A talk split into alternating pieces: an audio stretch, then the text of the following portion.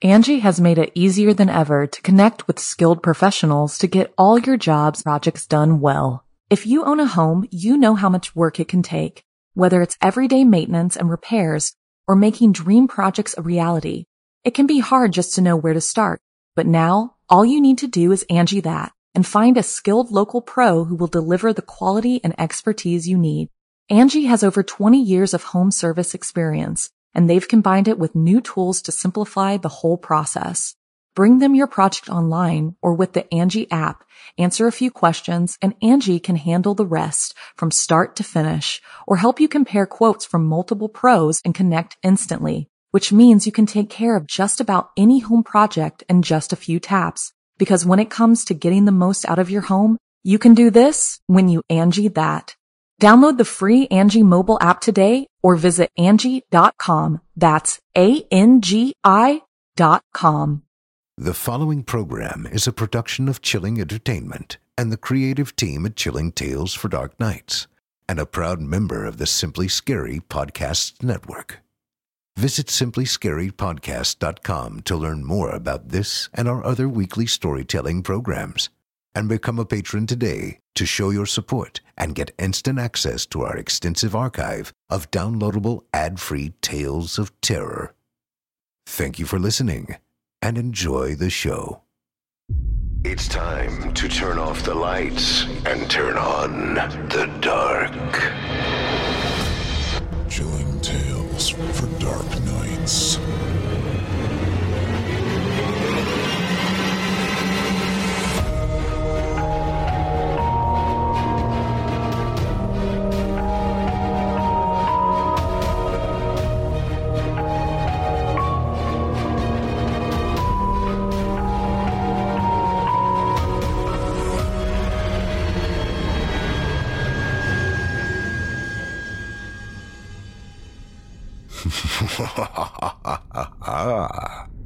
Good evening, listener. You're listening to Chilling Tales for Dark Nights. On tonight's program, we invite you to leave behind your safe reality and descend with us into the frightening depths of the most terrifying imaginations, with audio adaptations of three rounds of frightening fiction about familial frights, occult encounters, and devilish dues. I'm Steve Taylor. Tonight, I'll be your host as we traverse the dimly lit corridors of your wildest imaginations. Joining us tonight to help bring our frightening fiction to life are voice actors Jordan Lester, Dejan Lesmond, and Jonathan West. Now, get your ticket ready, take your seat in our theater of the minds, and brace yourself. It's time to turn off the lights and turn on the dark.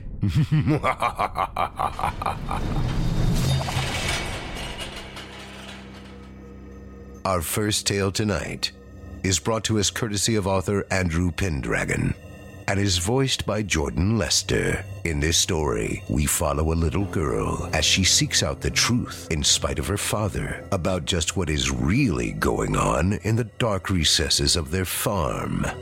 Without further ado, I present to you Daddy's Girl.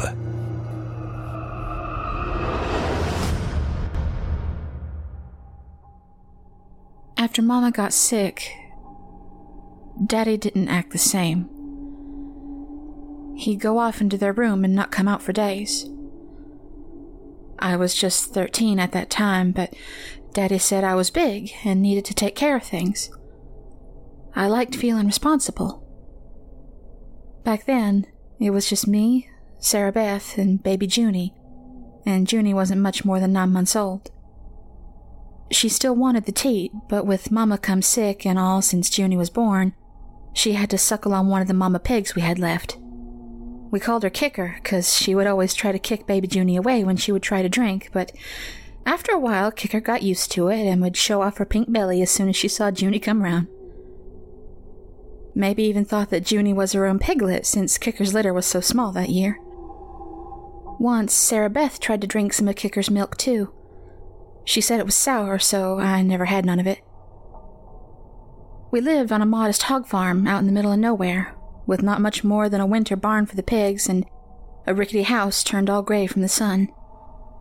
The ground wasn't good for plowing, but Daddy had tried up until all the grass died out and the trees started to shrivel. We never saw nobody neither, but Daddy told us there used to be a lot of people living out that ways before we were born. Me and Sarah Beth would run around the farm, naming all the pigs and smacking them into something fierce. They would howl and squeal. Daddy didn't like that, though. He took out his gun once. When we started having to take care of baby Junie, we would bring her into the pig pen, too. She was too little to talk, but we would ask her to say their names. "That one's named Big Ed, Junie," we said. "Can you say Big Ed?" we said. Sarah Beth always tried to name one America, but I always told her that you can't rightly name a pig something like that lest you were just asking for someone to get confused. Then Sarah Beth would oink like a sure hog and we would fall in the mud and laugh our cheeks red. She looked just like Mama when she smiled, right down to the gums. Most of the time, life on the farm was pretty easy, I'd say. Every morning at the crack of dawn, me and Sarah Beth would go down and put some more wood on the stove, so the house would stay nice and warm. That's the way Mama liked it, Daddy would say.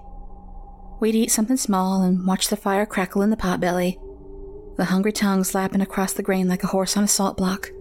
Then we would go get baby Junie and take her down to get her milk. She would always squint and grin up to her nose at the sun when we walked out. She would clap her hand on her belly and laugh when we played with her special arm. It was smaller than the other one and didn't work too right neither. Even though Daddy said that baby Junie didn't have to drink milk no more, we would still take her to kick her. It was fun to get her used to all the pigs since there wasn't much else to do, but Daddy insisted we started giving her solid food. So we'd soften up some bread and water and pop it into Junie's mouth. I thought she wouldn't be too happy with it, but she always ate her plate empty. When we got done eating, we'd go out and water all the pigs from some old pump Daddy said his daddy had dug down. You'd have to wait for the mud to clear from it before you could put your bucket under, or else you'd have to make more trips to get good drinking water. That's what I hated. Having to walk back and forth between to the pump and the pig pen was always my least favorite part. After a while, the pump stopped giving so much water, though, and I didn't have to walk so much. That was nice, but a couple of the pigs died. Sarah Beth cried for a whole day. Most of our chores were keeping care of the pigs. So once that was done, me and Sarah Beth could do whatever we wanted until dinner. I always liked playing inside, and was good at convincing Sarah Beth to play what I wanted. "Go hide and I'll count," I'd say, and she would swing her little legs as fast as she could get away. One day I thought I heard her go out the front door, and I had told her that that was against the rules. "Sarah Beth," I yelled, "you better not be cheating." I heard a girl scream, and I thought that maybe she had tripped or something, so I ran out to go find her. I searched forever looking for her, in the barn and in all the pens. Even though Daddy had told me not to, I started checking around the woods. Just as I thought about giving up, I found another one of the pigs outside its pen. Something had cut into it good. It didn't have a head, and all its insides were on the outside in a ring of innards around the corpse like a Christmas wreath around a ham. I went back in the house to tell Daddy like he said I should. When I walked in, I saw Daddy carrying Sarah Beth out of Mama's room. She was bawling and crying her little eyes out, and Daddy gave her several whoops on the face with a tattered boot for going in there. He put her in the basement for a little while to learn her a lesson. I told Daddy about the pig when he got done locking the door. "Another one of the pigs got out," I told him. "It did?" "Yeah, something really got into it, Daddy. Pulled its insides all around." "It will be gone in the morning, honey. But thanks for telling me. That's why you're my big girl." I loved Daddy back then. "How long is Sarah Beth going to be down there this time?" "Long time. She never learned like you did, baby girl." "She just misses Mama, I think." "We all miss Mama." "Is she feeling any better, Daddy?" "You know not to ask about Mama, baby girl." There was another shriek coming from outside. Daddy sighed and unlocked the basement. "How about you get Junie?" I didn't like the basement. I learned Daddy's lessons early, so I wouldn't have to go down there. "It's dark down there, Daddy. Can I stay up here with you?" I remember smelling something right foul come off his chest and from the crack door to his room. "Go get your sister," he snapped. So I did, and me, Sarah Beth, and baby Junie Stayed in the basement until Daddy said it was all right to come on back out. While we were down there, I could hear Sarah Beth still sniffling and whining. Why you gotta do stuff like that, Sarah Beth? Stuff that Daddy tells you not to do. I saw Mama. She looked like a scarecrow. I really wanted to ask. Not for me, but for Junie. I was real worried that she would never get to know her mother, but Daddy said to never ask about Mama, so that's what I did. That's why Daddy licks you. He says you never learn your lessons. I could hear her wipe her nose on her sundress. Maybe. We heard more screaming from upstairs. Heard something bust on the floor. Heard Daddy curse. Lasted for a couple hours. There was always a lot of commotion when we went into the basement, and baby Junie started crying up a storm. I had to tell Sarah Beth not to hold the baby's mouth shut because she couldn't breathe. We didn't like when Junie started crying because it took her a long time to stop. She's probably hungry, I said. I popped my finger in our baby's mouth and she pecked on it trying for some milk. She thinks it's kicker, I tried to tell Sarah Beth, but she wasn't paying attention. She walked along the wall, running her fingers against the shelves of mason jars. You couldn't tell because of how dark it was, but Daddy kept a lot of preserves down there. Fruit like canned pears and peaches and apples, some tomatoes and onions too. There were also stacks of tubs filled with beans and rice lining the walls, but mice had done chewed into a couple of those. They even got into Dougie's old box of toys, and I always wondered what they needed with a bunch of dusty tractors and things. Dougie didn't need 'em anymore, I guess. Daddy said he wouldn't be coming back. The preserves were safe though, and sometimes I'd go into the basement, looking at their different colors and thinking about what they tasted like. I liked knowing most of the jars were still full. When Daddy let us out of the basement, it was already almost daytime, and he said he would take care of our chores that day. When he tucked me into bed, he had already bandaged a couple wounds on his arms and hands. He had a black eye. They hurt, Daddy? Now don't worry about that, baby. Did Sarah Beth remember to latch the pen today? I nodded. Good. You gotta keep an eye on her. She's not careful like you are. Daddy didn't tuck in Sarah Beth that night. I'm not sure she wouldn't have wanted him to, neither. She always got real cold when Daddy beat her, and as soon as he left the room, she was up looking out the window. Daddy will whoop you again if he sees you up. She didn't say anything for a while, just standing with the morning sun on her face, looking real intent at something. I just had to know. Because I saw what got to that pig last. It looked just like Mama. Don't tell lies, Sarah Beth. I know what I seen.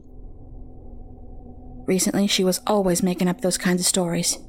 I went to sleep without saying another word. The next morning, I noticed that Junie didn't look too good. She turned real pale and didn't want to eat. I tried to ask Daddy what we should do, but he was in his room taking care of Mama and said that he was busy. All the chores were already done, and Sarah Beth was still sore from the day before. She didn't want to play. So me and baby Junie went for a walk, because I thought it might make her feel a little better to get some fresh air and see the pigs.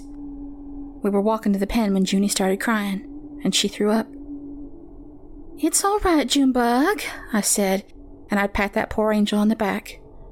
She was as gray as a ghost, but we kept walking. Around the corner of the pen, we could see into Daddy's room. He left the window open that day, probably so Mama could get some fresh air too. It was cool and a nice summer day for that kind of thing. Me and Junie could see Daddy doing something inside, and he'd pop in front of the window now and again. I'd point at him with Junie's special hand and say, There's Daddy, Junie. What's he doing, Junie? I'd tell her how hard of a worker Daddy was, and how him and Mama used to dance in the kitchen before she got sick. I told her how Mama used to make pie, how she would mush up the butter and flour in a bowl, how she would can her own fillings, how she would always let me and Sarah Beth lick the spoon when she got done smoothing out the fruit. I told her how Daddy said to not get into any of the cans, so Mama would have something to bake with when she got better. Junie didn't seem like she cared all that much, though. She just closed her little blue eyes and went right to a nap. There wasn't much to do with the pigs since Junie was asleep, so I went and got a blanket from the house and put it into one of the troughs to make a little crib. I laid her down, and she looked just like baby Jesus from the picture books. A couple of the pigs came by and snorted at her real gentle-like, and I was sure she'd feel straight as a maple once she got a little rest. Junie was such a sweet little pea, but Daddy didn't seem to take to her that much. I always wondered why. She didn't ever do anything wrong, not like Sarah Beth did. Once I heard Daddy say that it was Junie's fault for making Mama sick. He said that Junie was a bad baby, but I didn't believe that. I always thought that Mama would be real proud of all of us when she got better. Even Sarah Beth. I was kicking rocks into the woods, thinking about all that stuff. Seemed like the forest got closer and closer each year, all those yellow trees bowing down towards the house. Sometimes in the spring they would have leaves the size of your hand, and Daddy used to put them in between the pages of a book and scratch them up with a crayon. When he got done doing that with a bunch of them, he put them all up on the wall. Trees used to look like that, he'd say. Used to be full of leaves and flowers. I didn't know what flowers looked like except what Daddy would draw up for me. He said the world wasn't a place for beautiful things anymore. Said that's why me and Sarah Beth couldn't play in the woods. That's where all the flowers went, Daddy? The woods? I'd ask, and he'd always say, something like that, baby girl. Just then, I heard Daddy yelling up something awful, and wouldn't you believe it, Sarah Beth done and tried to get into Mama's room again. I walked in the living room just in time to see him lick her across the jaw. Daddy had her by the hair and opened up the Bible that he always kept on the coffee table, its pages falling apart like flakes of yellow paint. He pushed her face right down in the pages like you do with a dog when it has an accident in the house. God don't like little girls who don't obey, Sarah Beth. Sends them right to hell. He hit her face on the good book so rough the glass underneath cracked and splintered all over the tight-knit rug below. You want to go to hell? Sarah Beth was trying to not step in any of the glass. No, Daddy. Her head was already bleeding. No, they used to kill girls with big old rocks when they were bad. Do you want that? No, Daddy. He dragged her to the basement and threw her down the steps. I could hear her gasping for wind when she hit the bottom. Slamming the deadbolt shut, he spun around to me with a fire in his eyes. What do I always say about Mama's room? I could see a tooth on top of the broken bits of the table. To not go in it. He nodded and stormed back to Mama's and him's room. Sarah Beth had what was coming to her, but this time I didn't feel so good about how Daddy handled things. I sat down on the floor, careful not to cut myself, careful not to make a bigger mess. Careful not to make a sound. People spitting and hollering always turned me pretty sour, so I just stayed right there thinking about things. The world just feels real small in those moments. Those times when nothing's making a peep. I swear that house got so quiet sometimes you could hear the mice whispering in the walls, and you'd wonder what they were talking about. I don't rightly think mice can talk, though. I wanted my Mama back. Things stayed nice and quiet like that all the way until sundown. Through the window, I could see the golden ribbons of twilight making their way through the trees right to the house. They cast these long fingers that clawed along the floor beams as they got closer to disappearing. And for the first time in my life, I kind of wished they'd take me away from the farm. I wasn't too certain that there was anything out there past the forest, though. Daddy said there used to be. I stuck out my toes, catching the last bits of sun on their tips. Sarah Beth had been in the basement for a while. Figured she would be there all night if Daddy wound up falling asleep. So I tiptoed over the glass into the basement door where I could hear Sarah Beth tapping her toes against the wood. Screwing open the deadbolt, I peeked my head in, and the door stopped on its hinges when it bumped into Sarah Beth, who was sitting on the steps. Sarah Beth. Yeah. Better come out. Think Daddy's done gone to sleep now. I sat down beside her. Her cheeks were flushed from crying, and her bleeding mouth had gone and ruined her dress. Why do you gotta do that? Do what Daddy tells you not to. I had to know for sure. I saw Mama, Rosie. She put a hand on my cheek. Out in the woods. I got plumb mad at that. Stop with that. I'm not lying. Mama ain't in her room like Daddy says she is. Liars go to hell, Sarah Beth. I can show you. Sarah Beth shot up like a toad on a hot plate, dragging me along with her. Pieces of her hair were still all matted to her head. I didn't want to follow. I knew I shouldn't. Daddy had said not to look, and I knew that. I knew not to look, but Sarah Beth took me outside, round the corner into the open window. We crouched under the windowsill. She pointed up and over, looking like she was about to cry again. I shouldn't have. But I did. I saw in the room. I saw Daddy sleeping in bed, sleeping with a pig in one of Mama's old dresses. I didn't want to see anymore, but I couldn't stop staring till Sarah Beth yanked me down back under the window. Get down, you were only supposed to peek! She started drumming her toes real nervous. I was speechless and starting to shake. I could smell copper in my nose and my head got woozy, especially after we heard the screaming coming from the woods again. Sarah Beth jumped at the sound. I didn't. I felt like my body was full of dust, like I was about to float away. The pig started squealing. She grabbed me at the shoulders. Where's Junie? I couldn't remember. Hey, where is baby June? Another scream ripped through the air. Pigpen was all I could say, and Sarah Beth started running with me by the hand again. Getting closer to the pen, we could see that some of the hogs were out, and the ones that weren't were trying to climb their way over the fence. Even the nice ones, ones that I had named, ran away from me when we got close, looking at me like I was a jackal. I tried to pull my arm out of Sarah Beth's grip so I could try and corral the spooked pigs, but she held me even tighter. She said we needed to worry about June first. I was worried about June. I was worried about the pigs, too, and Sarah Beth and all. I was worried about everyone and everything at that point. I was the responsible one. Whatever had gotten into the pen had managed to open the latch, but by the time we got there, it was gone. Some of the pigs were still crawling over each other to get out, though. I went straight to the trough where I had laid our sister. The blanket was still there, just as I left it. But June was gone. I stared in shock and disbelief, and I could see Sarah Beth darting her head back and forth from me to the empty manger. Where's Junie? She pleaded, an obvious lump building in her throat. We covered our ears at yet another scream, this time much closer. Closer than I'd ever heard before. It couldn't have been any farther than the other side of the barn. Then we heard another sound, another cry, and even in light of everything else, it was the worst sound I had ever heard. Worse than the sound a pig makes the night before we find him dead outside the pen. Worse than the wails that come from the woods and into our house when we were in the basement. It was Junie, calling for help. She was whimpering real soft from the other side of the barn. I didn't need to think. If I had taken a moment to think, who knows what would have happened. I threw Sarah Beth in the barn and followed after her, making sure to shut that old wooden door as soft as I could manage. The barn was empty in the growing dark, with concrete floors carpeted with rotten hay for the pigs to sleep on when it got cold. The air was moist and claustrophobic, like a crypt. Holding my breath, we listened as Junie's little peeps made their way along the side of the barn, and I dared to look through two warped boards of the door. The pigs were frozen still, staring, hardly even breathing. I saw the arms first, carrying baby June in hands with gray, gangly fingers, laced like the brittle wicker of a basket. The whole bony mass screamed and moved on tiptoes at the ends of its stilted legs, and its chest swelled and shrunk unevenly. Junie stopped crying when she looked over at Kicker. It stopped crying when it looked over at us.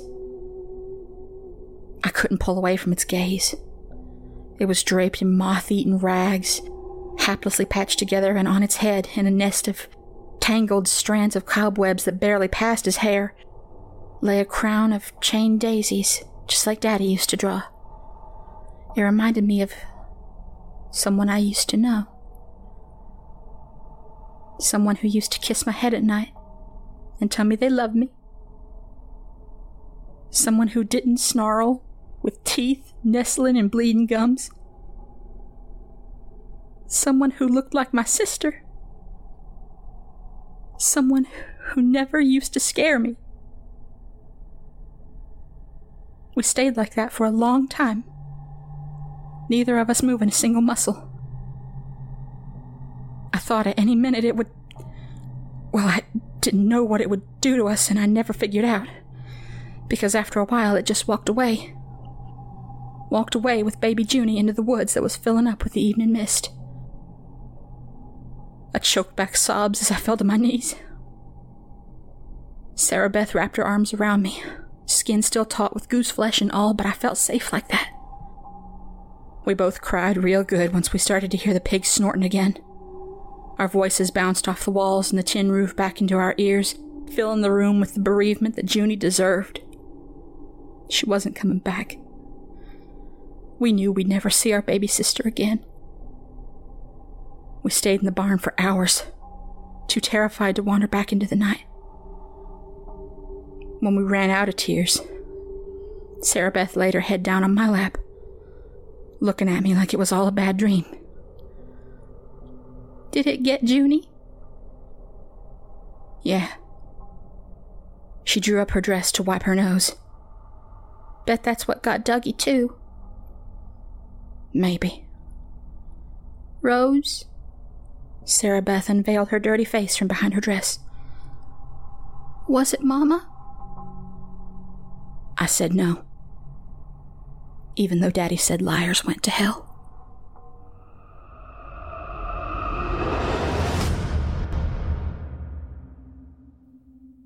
Angie has made it easier than ever to connect with skilled professionals to get all your jobs projects done well. If you own a home, you know how much work it can take, whether it's everyday maintenance and repairs or making dream projects a reality.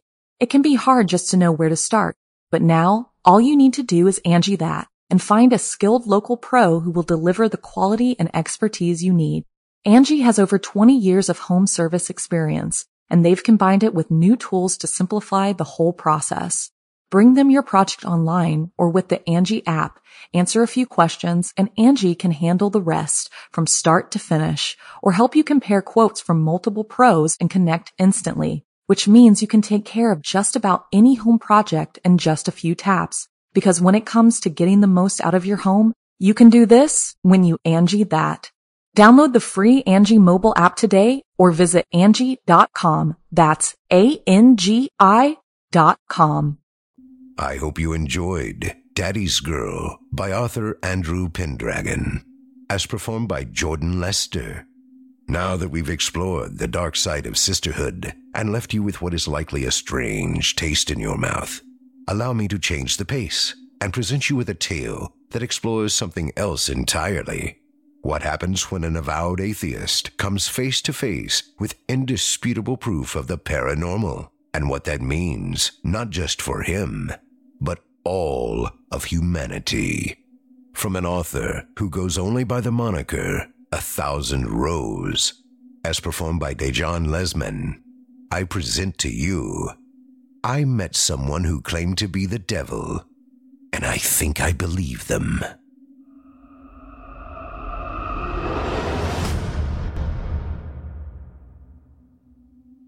Let me start off by saying that I'm not particularly religious. If you asked me if I believed in God, I'd probably just shrug, grunt out a few words about being on the fence about it, and continue with my day. Of course, that was before last night. My friends are the kinds of people who like wild nights. Crazy parties, snort a bit of coke, take a bit of E in the bathroom, maybe hook up with someone, and leave a text on my phone at ten past who the fuck knows telling me they don't need that ride I'm offering after all. Not to say I don't like a drink, I do, it's just clubs aren't my style. Lying low in a pub somewhere, drink in hand, listening to the T V drone on to whatever channel some scruffy guy in the back barked out for, I guess that's my idea of fun. So when my friends tell me they want to go out for a night on the town, I say, sure. I hang on for the first club, buy a non-alcoholic beer in case my car is required, and try to pretend that I'm having fun. By the time I see them grinding on girls, on guys, when they strike conversation with someone who definitely might be a dealer, well, I decide my services are no longer needed. We aren't too far out, the night tube is on beck and call, and I can always find my car the next day. That's when I wander out of the club, look for something a little more rustic. Not that that's hard to find, not at all. I found myself in a bit of a state inside of a bar called The Ragged Feather. Wasn't a fan of the name all that much, but the drinks were cheap, and the largest demographic seemed to be middle-aged men watching reruns of the football. I tried to pretend I hadn't just staggered out of a club with my ears ringing. I slicked my hair back, slipped my phone into my hand, and wandered over to the bar. I took a double shot of whiskey and drank it in one hit. Just because I wasn't at the club didn't mean I couldn't have a good time. I hung at the bar a while on my own, scrolled through my phone, pretending I was doing something far more impressive than I really was. I kept an ear out for the guys on the sofas. They get vocal every now and then, and I think the football was just running highlights, but they were incredibly dedicated to their teams. I got another whiskey and bled into the background. Of course, stragglers from clubs are commonplace.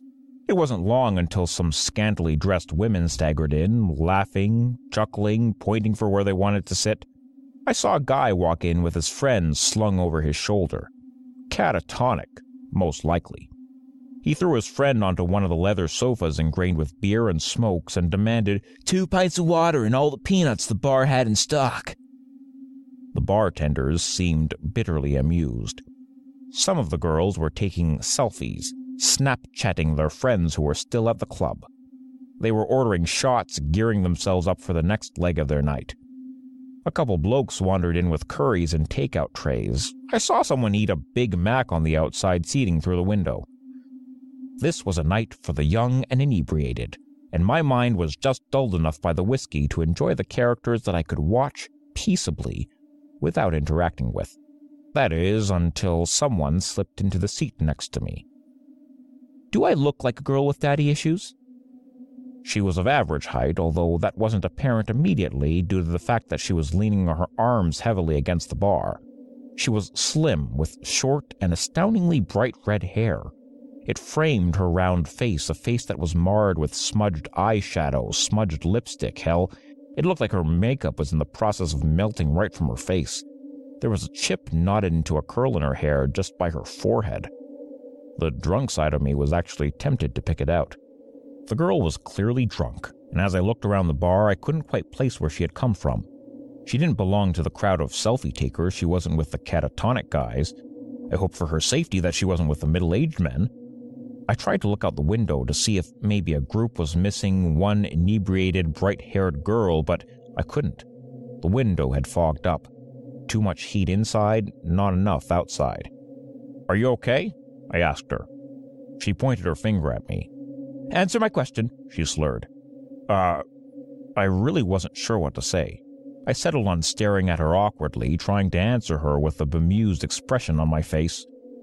The girl's lips curled into a drunken smile. She snorted, placing a hand over her mouth to smother her laughter. It only really aided the deconstruction of her lipstick. "I do, you know," she said, pushing herself up a little against the bar.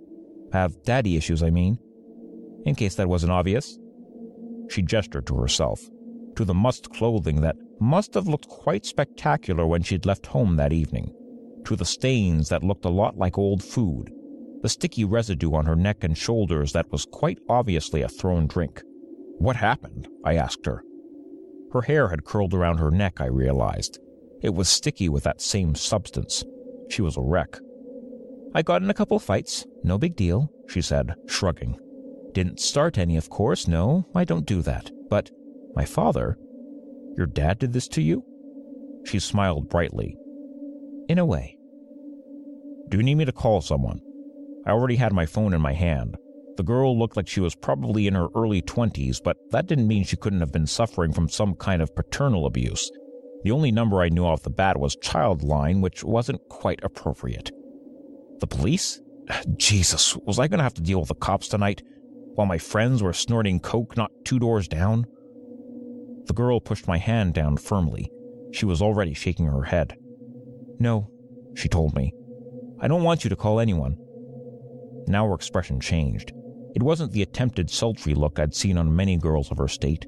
It was open and wide and engaging. She wanted something from me, and I felt compelled to give it to her. "I want something else." "What do you want?" I asked her.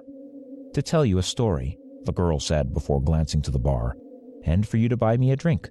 The universe is a pain sometimes, and I'm afraid I think I might have lost my wallet." I laughed. I didn't know this girl, didn't know where she'd come from at all.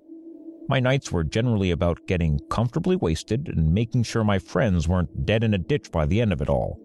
I was used to getting hit on every now and then, but even as I was sat on the bar stool with a drink in my hand, I knew that this wasn't what this was. This girl had no intention of getting into my pants. All she wanted was to talk. I guess I was okay with that. "What's your poison?" I asked her. Her lips quirked. "Appletini." The bar offered a very limited cocktail menu, but by some miracle I was able to order her an appletini from the list. I ordered a cider to go with it, suddenly a little too aware of where this night could go.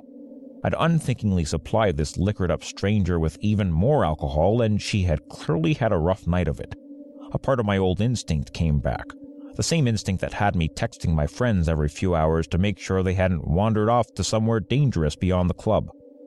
With no one but the bartender aware of our existence on these stools, I realized that I was suddenly responsible for this very drunk stranger. The girl coddled her drink, running her finger delicately over the rim of the muggy martini glass.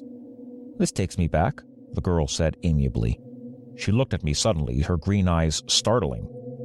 "You know what this was called originally?" She smirked before I could answer. "An Adam's apple martini." I snorted. "Yeah, I think I've heard that before." "Of course, it wasn't actually an apple," she continued, eyes moving back to her glass. "The text translated that part wrongly, mostly because you people don't have a word for it anymore. The fruit was incredibly exotic, and, to be honest, it doesn't exist in this realm of existence. Only Eden." She laughed dreamily. "And Eden's long gone." I stared at her. "Are you okay?" It was more honest than the last time I'd asked her, mostly because I was beginning to feel a little dread creep into my stomach. "Of course," the girl said, grinning widely. "Why do you keep asking?" "I mean," I stuttered, "I just, now, don't take this the wrong way or anything, but you look—" "Like someone poured their drink over me?" the girl asked. "Like someone else threw their kebab on my dress and another unpleasant chap littered me with his fish and chips? That I have been hit, slapped around a bit, and left in the gutter for the rats to find me?" She held my eyes for an incredibly long time before her face broke out into a grin. "Yeah, something like that." "Why would they do that?"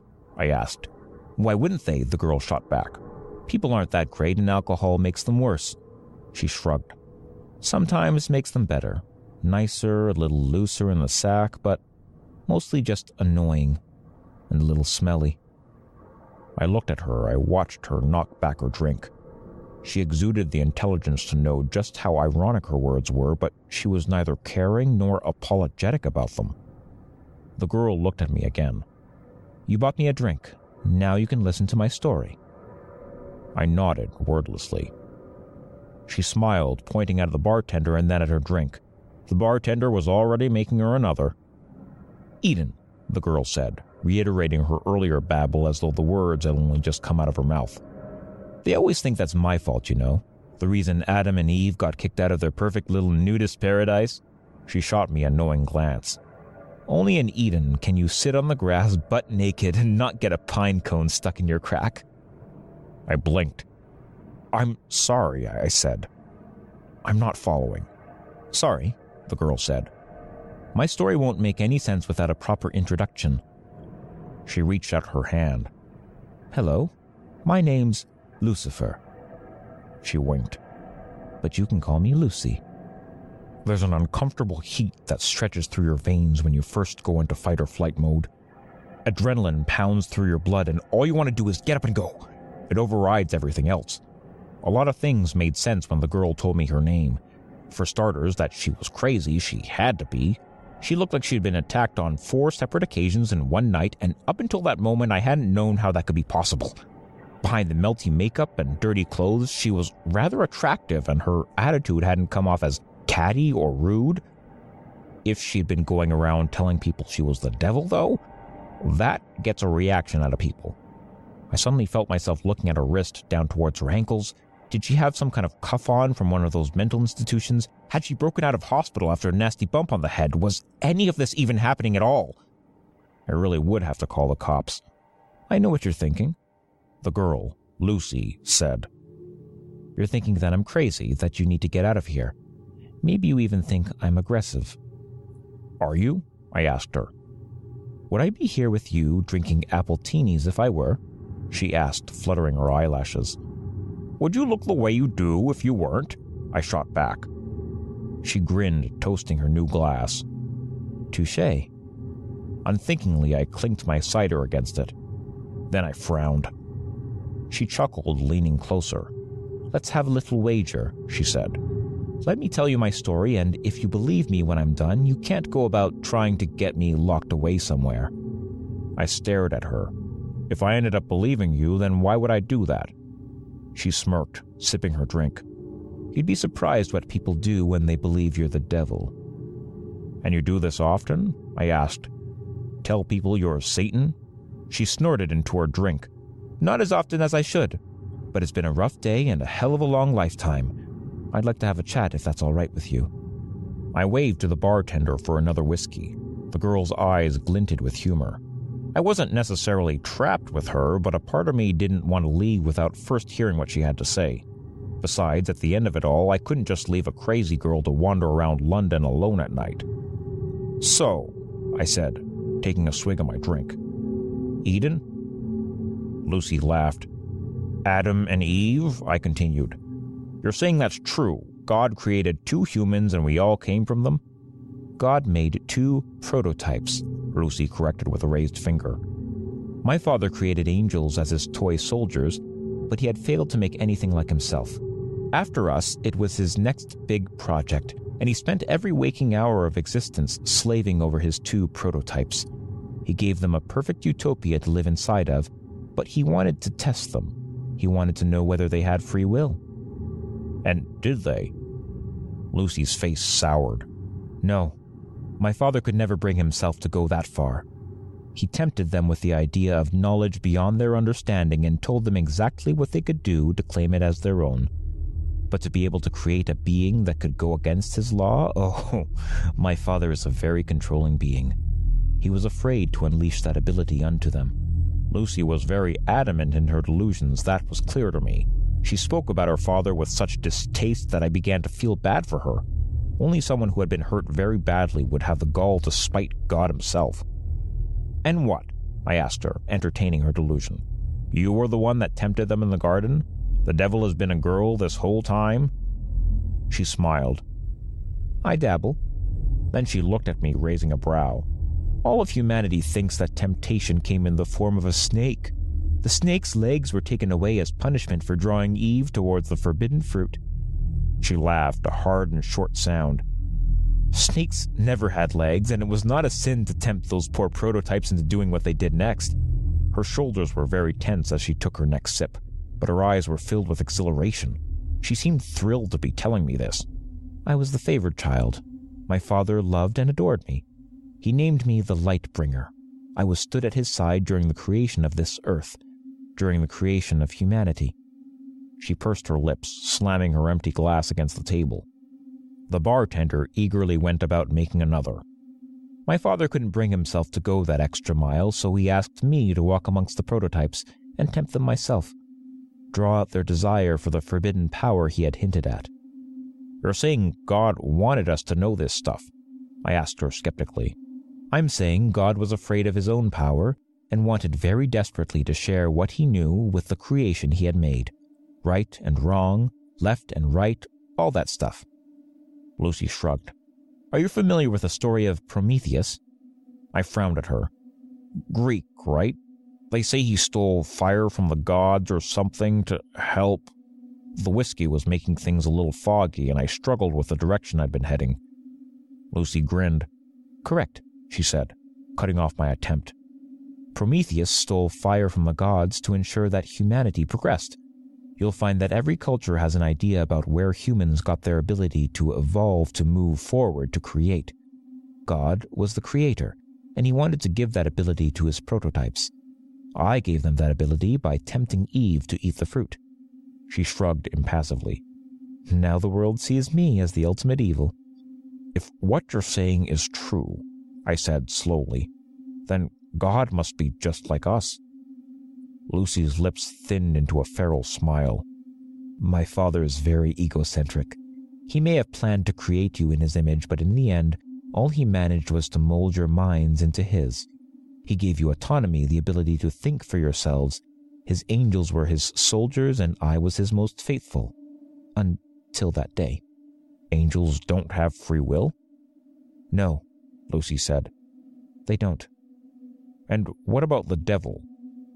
I don't know why I was suddenly so intrigued, but hearing religious ideals from someone who believed to have lived them herself was quite possibly one of the most interesting things that had ever happened to me. I may have only ever visited church to please my parents as a child, but suddenly I was reawakened to the idea. Part of me was aware of this and afraid of the outcome, but I was just drunk enough not to care at that moment. The devil has will of her own, Lucy said, tilting her glass towards me with silent appraisal.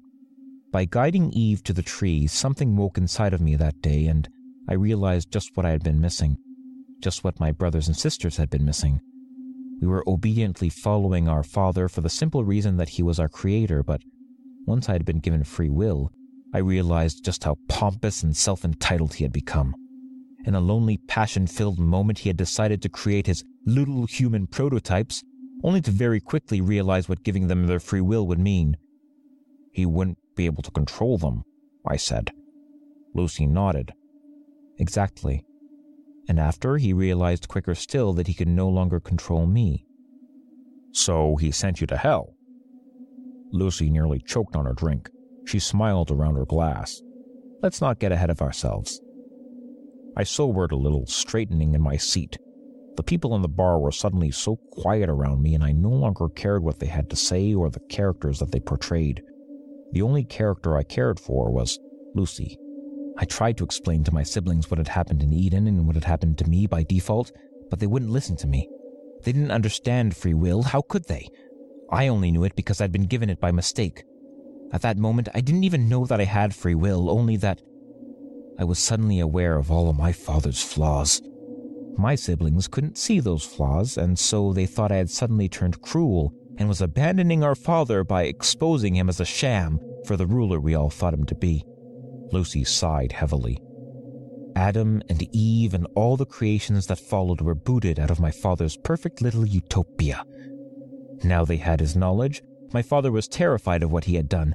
And after what had happened to me, I could recognize his terror and understand the loneliness he had felt that had guided him into using me in the first place. Lucy's eyes were heavy-lidded. Her sadness was almost palpable.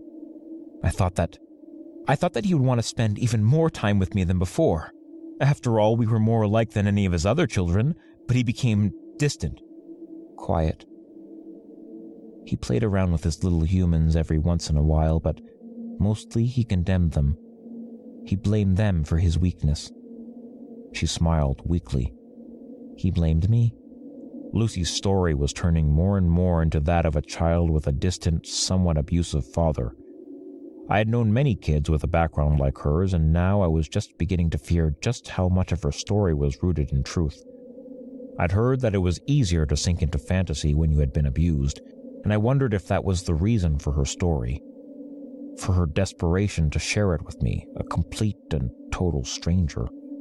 I respected her wager. Whether or not I liked it, I felt compelled to let her tell me her whole story before I tried to judge or unravel it.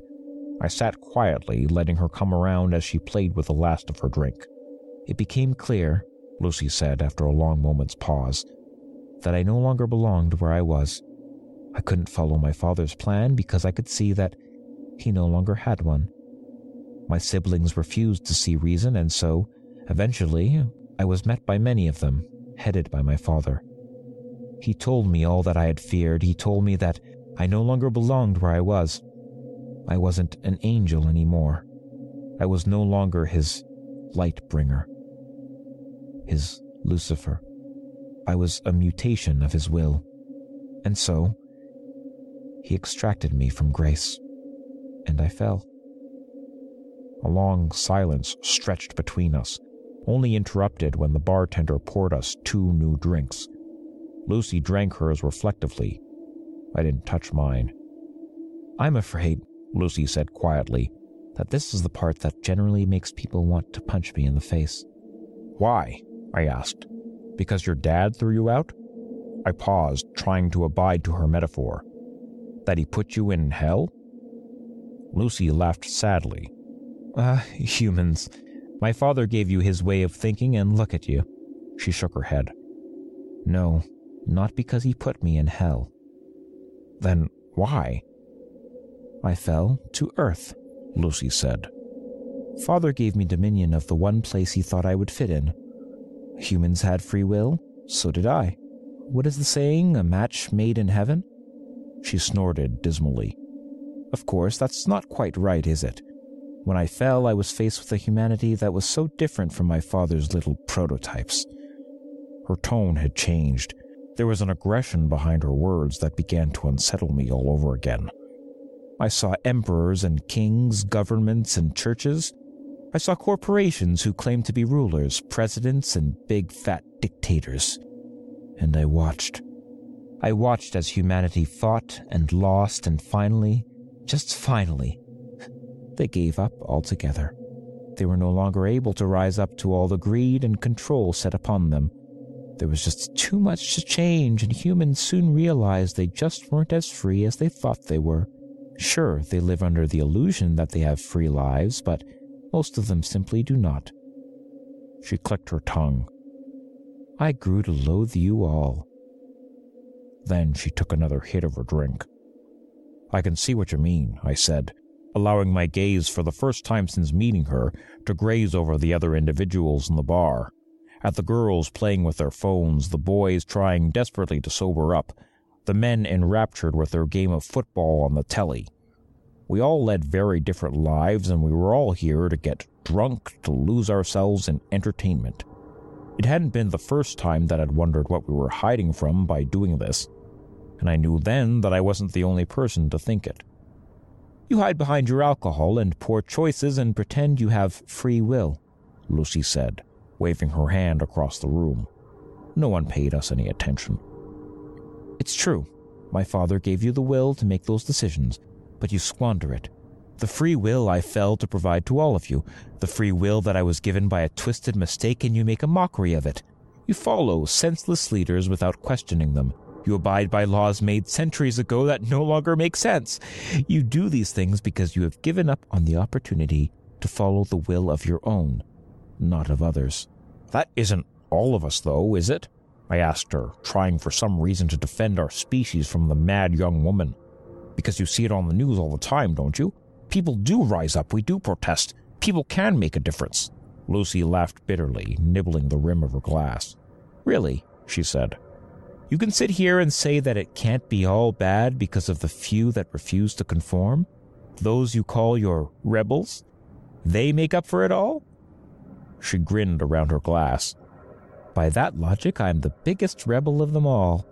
Am I expected to make up for all your sorry mistakes? By your logic, I said. You should be punishing it, right? If that's what this metaphor is all about. I laughed. I couldn't help myself. I took a sip of my drink. Is this whole story just so you can tell me that you think we're all going to hell? If so, I think I can see why people want to punch you. Lucy didn't say a word. Simply, she watched me. It felt unnerving to have someone like her watching me like that, with an intelligence that went beyond anything I'd come across at gone midnight in a seedy bar. The drunkenness in her eyes was no longer present. Her face wasn't flushed like before, and even her makeup couldn't represent the mess I'd seen when she'd first appeared on the stool by my side. It was like I was looking at someone else entirely. And I was afraid. Let's review what you said, Lucy said slowly, articulately. She wasn't slurring. Had she been slurring before? You think I'm going to tell you that humanity is going to hell because you refuse to use the gift I gave you? Her nails curled into the bar. My father may have been the one to guide me, but I paid for his mistakes. I'm the one responsible for your will in the eyes of your species, but that was never true. You are responsible for what you do here, not me. She pursed her lips, tapping the bar as a bartender filled her drink again. Tell me, do you remember my mentioning hell at any point during my story, or was that just you? I opened my mouth to answer, but something faltered. My lips trembled and I slammed them shut. Lucy smiled, taking a sip. Thought not. She looked away, eyes scanning the room lazily. What I did say is something that is indeed mentioned in your scriptures. My father gave me dominion of earth, a place filled with free will, free will that goes to waste. her lip twisted. Humans sin all the time. Not because of me, not because of evil or my dominion over this place. Fact is, I don't lift a finger. I don't because I don't see the point. You make terrible decisions and follow mindless leaders. You do bad things and you make a mess of your earth. Lucy's eyes lit up. Do you know how much suffering is happening all over the planet right now? How many people are dying of illnesses that could have easily been cured but aren't because of the selfishness of humanity? Do you know how many children are being abused, raped, forced into marriage? How many people have been forced to become soldiers in meaningless wars? How many humans have killed for ideals they don't believe in? I stayed very quiet. There was nothing I could say. Lucy's words were unbearably honest, and every sentence sliced into me like a blade. I felt cold and sick and terrified. War, famine, pestilence, death. These things are all present, and they have nothing to do with me or to do with any deity. They are all here because of you. Not because of your free will, but your inability to use it. Lucy smiled at me, a grin so cold and unnatural that I felt like I should run all over again. But I stayed where I was, frozen to my very core, because I wanted to hear what she had to say. Because I needed to. And here's the kicker, Lucy said, because this is the part that actually enrages people enough to kick me. She winked. Hell isn't what happens after you die. Hell is right here, right now. Somewhere through the many scriptures, a few words got crossed over, and people started thinking that hell was a punishment after you die. Fact is, hell is Earth. My Earth. God gave this place to me to do with it what I will, and I... I refuse to do anything. What are you saying? I asked, because I was suddenly very desperate. Exactly what you think, Lucy said, toasting her glass. I didn't reciprocate, and she laughed, a light and airy sound. I had so many plans for your species. I wanted for us to rejoice in our free will together, to create a place that was free from the cruelty and power my father exuded over the angels, his firstborns. I wanted to make a real utopia. Unfortunately, you humans just don't want that. She shrugged. My father sent me down here thinking I had become one of you. All that I have learned is that he gave you much more of his image than he ever intended. Stop, I said. This isn't funny anymore. Of course it isn't funny, Lucy said, grinning even wider to prove her sick irony. Humans punish themselves by sitting by and doing nothing. They have made their own hell, and you know what's worse, what's ultimately worse? Some of you are so blind to it that you think your life is heavenly. She didn't wait for me to ask what she meant. She simply barreled forward. The rich and powerful, those in positions that steal from everyone else, they get a taste of the good life, that's very true. Then they die and they don't go to hell. They come back here, to Earth, which is hell. She tipped her head. Are you following? I... Reincarnation, Lucy said quickly. She practically purred the words. A neat little trick to make sure your souls stay here forever. You get a taste of the good life every once in a while, a handful of you at a time, and that's enough for you to believe that this is some kind of real middle ground, that you aren't living hell every day. Then, you die. You die for a moment, and then you're in the body of someone facing the realities of hell. But of course, you never remember the time you spent in a better life. A part of you just has that inkling to hope. That's all. Hope makes you think that it can all get better. She slammed her drink so hard against the counter that it shattered. I didn't do anything, not even when flecks of glass littered my hands. I could only stare at her, a tightness in my chest constricting my very soul. No one else in this bar mattered in this moment, but of course, that was what she'd been saying this whole time, hadn't she? None of them noticed the scene. They were caught up in their own realities, their own hells. The bartender didn't clean the mess. The glass lay there, remnants of Lucy's words lying in a stolid mass on the streaked wooden surface. It never gets better, Lucy spat. You're stuck in a loop, and until you do something about it, you will never be free. None of you. And I won't do a thing to stop it. How? I asked. I don't know when I started seeing the girl in front of me as more than a girl, but with a weakness threatening to pull me apart, I stared at the bright-haired thing in front of me, and I saw something more than a human in her early twenties. I saw more than a girl suffering abuse from her father. I saw a fallen angel. I saw a being with scars buried so deep that they existed beyond this realm of seeing entirely. I saw something that I would never be able to write down in words, no matter how long I lived. "How do we change this?" I begged. But Lucy didn't answer me. I didn't blame her for that. Blame gets thrown around so often, and I knew then that she was sick of that, sick of being blamed for our mistakes. So I changed tactics. "Why me?" It was an honest question, and I think somewhere deep down, Lucifer respected that honesty, which is why she said, "When you first saw me, you were afraid for my safety. When I told you I was the devil, you wanted to lock me away, but still, you did so because you were afraid for me and not for yourself. You didn't wish to harm me, not even when I told you who I was and what I could be capable of for changing your sorry lives. You're a good person, but I'm afraid that means nothing when you don't have the will to do anything with it." She smiled at me sympathetically, the devil showing sympathy for the human that sat across from her at the bar. It was surreal, and for a few heavy moments, I truly thought I must be dead. There was no other way to explain what I was seeing, who I was speaking with, what I had just heard. What am I supposed to do? Lucy reached out to me. She placed a hand on my shoulder. Her hand was cold and warm at the same time, and I felt my blood boil where her fingers scraped my skin. And I knew.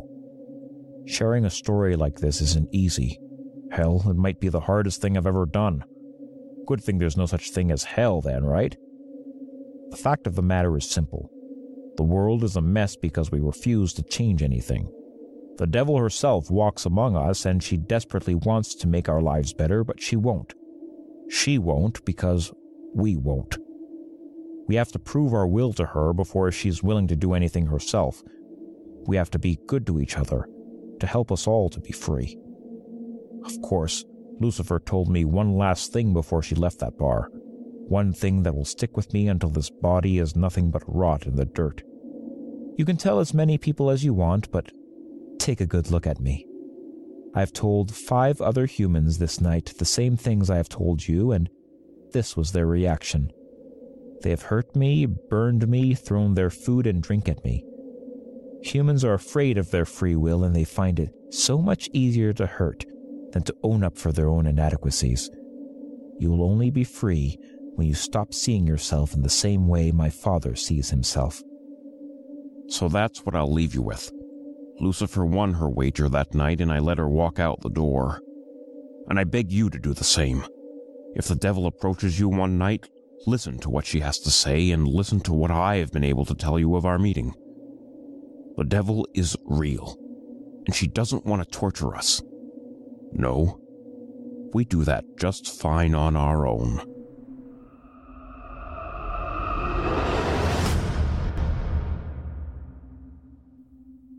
I hope you enjoyed I Met Someone Who Claimed to Be the Devil, and I Think I Believe Them by A Thousand Rose, as performed by Dejan Lesmond. Up next, we dive into another round of infernal fiction with a tale from author Stephen Long that won't allow us to settle for a coffeehouse chat with the devil. No, no, no, no, no. In our final story tonight, we dance with the devil himself, as we follow an unscrupulous protagonist who is only too happy to oblige his occult overlord, so long as the price is right.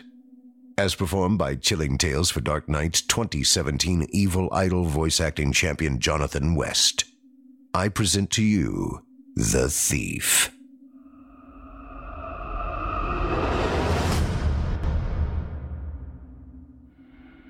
A kleptomaniac is a person who can't help but steal, and they can almost be forgiven for it. Me? Well, I'm a thieving bastard. I don't have to steal. I don't need to. But I like to. I don't have any excuses either. An excuse would suggest that I felt in some way guilty, which I don't. Not me.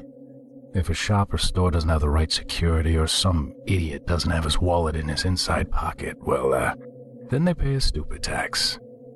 About three years ago, I was taking a walk along the high street when I noticed a new shop had opened.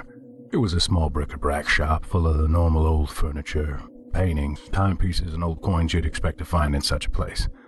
Walking in, I noted only one old man behind the desk, and after a few minutes concluded he was the entirety of the staff. Yeah, it was time for me to have a little fun. I found a small pocket watch, which felt old, cast iron, and almost industrious. That'll do, I thought, turning to see that the lone shopkeep was even kind enough to have his back to me. Think about it. Here he is. He's new in town, just opened shop, and won't even acknowledge his first customer. Well, his tough luck, I thought, as I pocketed the watch and calmly strolled to the door. I think the phrase is blunt force trauma, but I'm not sure. What I am sure of is that getting a big oak table leg wrapped around the back of my head was both blunt and more than a bit traumatic. I was probably only down for a minute or two, but by the time I was back on my feet and a bit more with it, the shop owner was between me and the door, holding the biggest fucking knife I'd ever seen. Boy, you want to make sure you know who you're stealing from before you try. You put, you put that watch in your pocket and clear side of my little camera. Right there. He pointed to where he previously stood, where I thought he couldn't see me. Pointing at the wall, he revealed a security camera that pointed right at the spot where I had pocketed the watch. You even walked slow enough for me to turn the camera off and grab something to brain you with, you silly little shit. I was caught, hands down. I asked the shop owner in, I must confess, a very pathetic voice, if he'd called the police. He replied in a softer voice this time. Son, I got you red-handed and on tape. Here's the deal, son. I have a close friend who is a parish priest of the church up at the top of the high street. What I want you to do is to go confession. Tell him not just about today, but about all your sins and carry out your penance. I'll call him and say he should expect you there tonight. At night. The shopkeeper, an old graying man, well over six foot five with a big frame and also holding a massive knife, had given me a pass. All I had to do was go to confession, tell the priest my sins, and knock out a few Hail Marys. Oh yeah, I agreed. We amazingly exchanged a polite goodbye, and I was out. Thinking about what happened made me laugh as I walked home. It had been just under a year since the last time I was caught. And instead of spending a few months all expenses paid in a lovely prison, all I had to do was an evening down at church. Nine o'clock rolled around, and I found myself sitting in the small confession booth.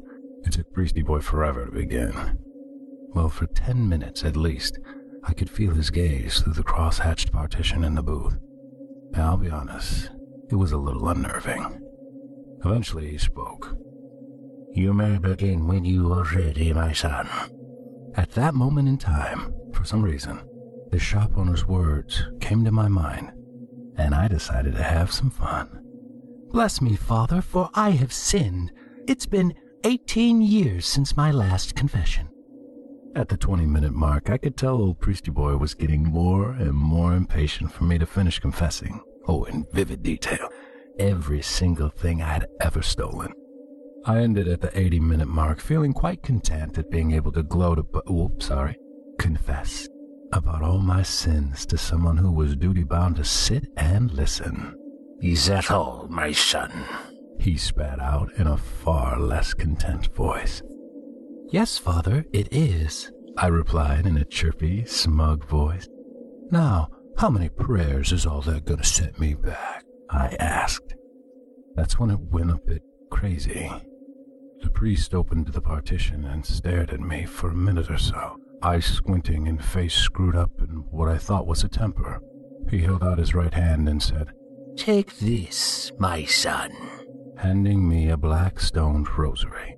Your penance is within these beads, and will take ye five years. I laughed, counting that there were sixty beads, and what I guessed was supposed to be Jesus at the bottom. So, what? I have to say one prayer a month or sixty prayers a day? What prayers am I meant to say? Anyway, the, Our Father, Hail Mary, the glory be, I asked the priest, putting the rosary around my neck. Old priesty boy's face slowly began to unscrew, and his eyes began to widen.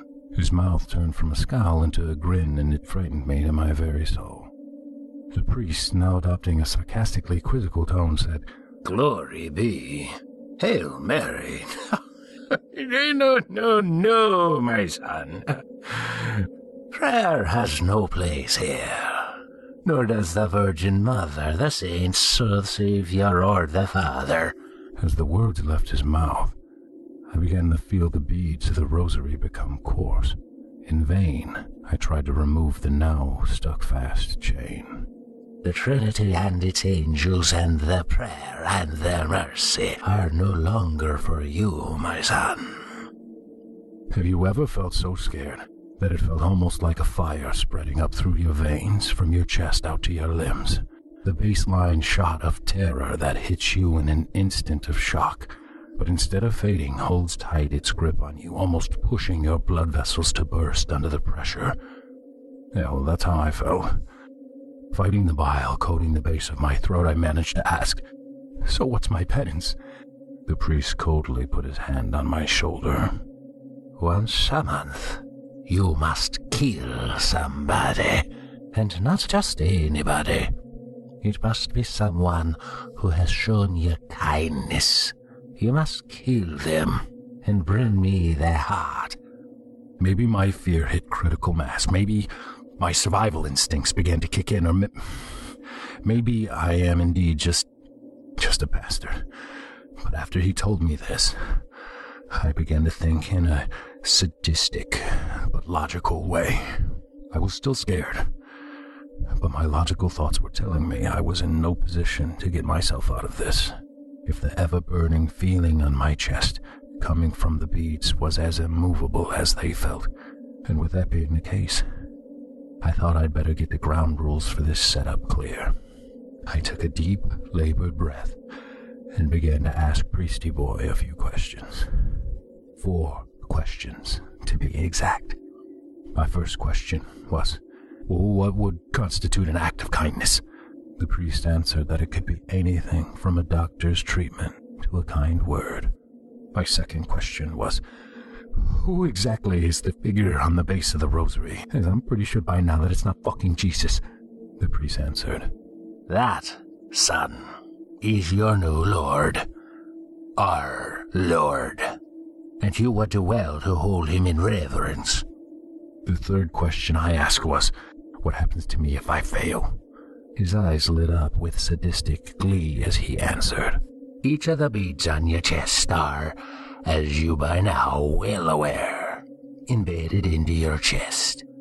They will continue to embed themselves further and further into your chest until they reach your heart. And I am sure I don't need to tell you what will happen when they do. Oh, not to worry too much, my son. It will take five years to reach your heart, but for every heart you bring to me, one of the beads will drop out of the chain and out of your chest harmlessly. The chain and the symbol of our Lord, however, will remain harmless, but forever with you. And my son, to answer your question, if you should fail, then you will be before the Lord himself, and will have to answer to him. Let me warn you, our Lord has no time for compassion or for second chances. That sure as hell cleared that up, didn't it? For a minute or two, I stood before the priest and simply wept. Wept of the hopelessness of my situation. Cried for my fate. Hot, wet tears ran down my cheeks as I thought of the fate that awaited me should I fail in this horrid, hellish task. After that, though, I think I must have cracked. I felt hopeless, resigned to my fate, and the only thought left in my head was, I'm sure I can make something from this. With this thought, I ask my last question. So if you just, if you just want the heart, and I have the rest, the money, valuables, you know, all that. Old priesty boy smiled and said, My son, all I want is the heart. Once I have that, no one will investigate their death or even remember the wretched soul. So, by all means, take whatever you want. The priest gave me a small wooden box. The box was ebony and had a latched lock, a red velvet lining, and a plain wooden-handled knife inside. My last instructions before I left were that I was to return within four weeks with a human heart within the box. The heart had to be cut from the body with this knife, and this knife alone. Old priesty boy assured me that once the heart was in his possession, then there would be no repercussions for the murder. And as he stated before, what I did with the human and material remains were of absolutely no interest to him. The first one was hard. I had to keep my now counterproductive humanity in check, whilst I found someone to be kind enough to me that would allow me to kill them. It took me two weeks of thinking and nerve building to do my first, a homeless shelter. I arrived unshaven, clothes ripped, and stinking to high heaven. The man at the desk asked if I needed any help and was more than kind enough to show me to where I could bed for the night. I slept in the shelter for three nights, in the stench and the lowliness of humanity's wretches. I hated them. Too stupid or too proud to steal, but pathetic enough to beg at some master's table. Two days and nights I was there. That's how long it took me to work out the desk worker's shifts and where he parked his car. Two days to work out where he lived. I'm not bad at this. He was an old, short man. He had such a warm and caring smile. He folded like cheap lawn furniture when I belted him with the handle of my knife. He had just unlocked his door and was halfway through the threshold when I did it. Seconds it took before I was inside, door closed and locked behind us. I kicked him in the jaw first. Couldn't have him making noise now, could I? After a few boots to the head, he passed out, and I got the box open and ready. I cut his throat and left him to bleed out while I searched his house for money or something to fence. three hundred bucks and a gold watch. Not bad. Now, if you think anything like me, I'm sure you're thinking two questions, and I'll answer them both. First, yes, I did leave him to bleed out, so the heart would not be beating, and there would be less chance of botching the removal. Clever. Second, no, I didn't think to get his A T M card and PIN before I cut his throat. Not so clever. But it was only my first. I knew better for the next time. The second one. Again, a homeless shelter. This time I had to only endure the place for one night before following the nice, young volunteer home. She must have been in her late twenties. Oh yeah, I think Mommy and Daddy must have been paying her way for her whole little life, because she had one hell of an apartment that was within walking distance. Now, I'm not making fun of her for being a pampered little shit, no. I mean, it got me seven hundred bucks from her apartment and twenty-one hundred from her A T M card throughout the week. This second one got me thinking. No, n- not about that. And I told you, I don't have excuses. If people don't check behind them when they unlock their door, or don't know how to disarm a man with a knife, well, yeah, they pay stupid tax. No, it got me thinking that I should be hitting rich people. What the priest had told me about the lack of repercussions was right. I'm even still living in my eighth victim's house as we speak, typing this shit out. What I had to do was find a way of getting very well-off people to be just a little kind to me. Then I could cut out their heart and harvest their wealth. I mean, the answer was easy. Manners. People are so stupid for manners. It can just be a thank you for holding the door open. or getting on the bus with a crutch and somebody giving up their seat for me, although I'll be honest, bus kills are not very profitable. But mainly I hit the big posh hotels or hospitals. A lot of money in hospitals. Doctors find it hard to refuse helping people. Fuck, doctors are the jackpot. fifteen hour shift, follow them home, and they're far too tired to put up a fight.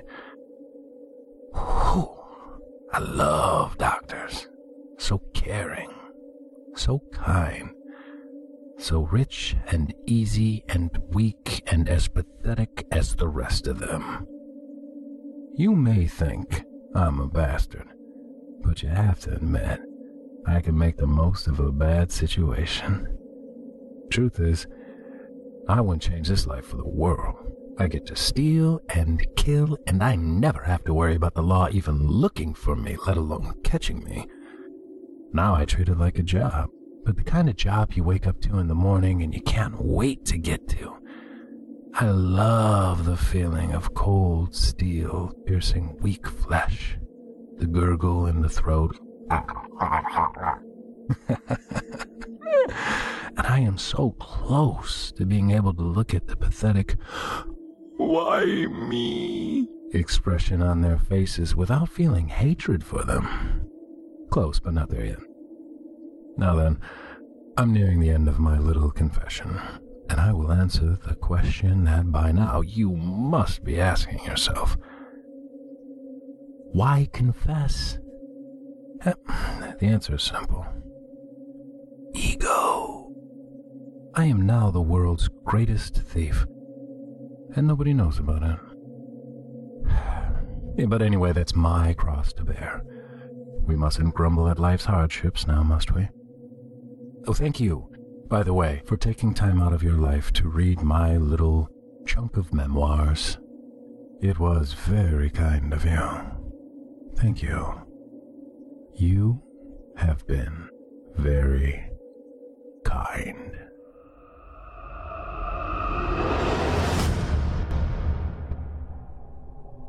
I hope you enjoyed The Thief by Stephen Long, as performed by Jonathan West. If you enjoyed what you heard tonight, we'd like to remind you to take a moment to stop by our iTunes page and leave us a five-star review and a kind word, and to follow us on Facebook, Twitter, and Instagram. And of course, subscribe to us on YouTube, where you can find an archive of our work going back to twenty twelve. And consider signing up as a patron at our website, chilling tales for dark nights dot com, to show your support and get all of our content ad-free. I'm your host, Steve Taylor, and it's been a pleasure as always. I'm so glad you were able to join us tonight. Tune in again next week when we once again turn off the lights and turn on the dark. Sweet dreams, listener. Sweet dreams. Thanks for joining us. You've been listening to Chilling Tales for Dark Nights, a production of Chilling Entertainment, and a proud member of the Simply Scary Podcasts Network. Visit simply scary podcast dot com today to learn more about our network and our other amazing storytelling programs. Tonight's program was hosted by yours truly, Steve Taylor. Selected stories have been adapted with the kind permission of their respective authors. Original music provided by Luke Hodgkinson and Jesse Cornett. Sound design and final mixing and mastering by executive producer and director Craig Roshek. Logo by Craig Roshek. Got a scary tale of your own that you'd like performed? We take submissions. Email it to us today at submissions at chilling tales for dark nights dot com to have your terrifying tome considered for production in a future episode of this show. If you enjoyed what you heard on tonight's program and are joining us on your favorite podcast app, subscribe to us to be sure you never miss an episode, and leave us a five-star review and a comment. Your feedback means a lot to us. You can also follow Chilling Tales for Dark Nights and yours truly on Facebook to connect anytime and get the latest updates on this and other programs and my channel. If you're listening on the Chilling Tales for Dark Nights YouTube channel, do us a favor and hit the subscribe button and the bell notification icon for C T F D N as well to get more spooky tales from me and the crew each and every week. And don't forget to hit that thumbs up button to tell us how we're doing and leave a kind word or a request. And don't forget to visit us at chilling tales for dark nights dot com and consider supporting the team by becoming a patron. In addition to helping us out, you'll get exclusive access to our audio archive and ad-free downloads of all your favorite stories, including those you've heard on this program. We'll be back next week with more terrifying tales to keep you up all night. But that's all right. Who needs sleep anyway?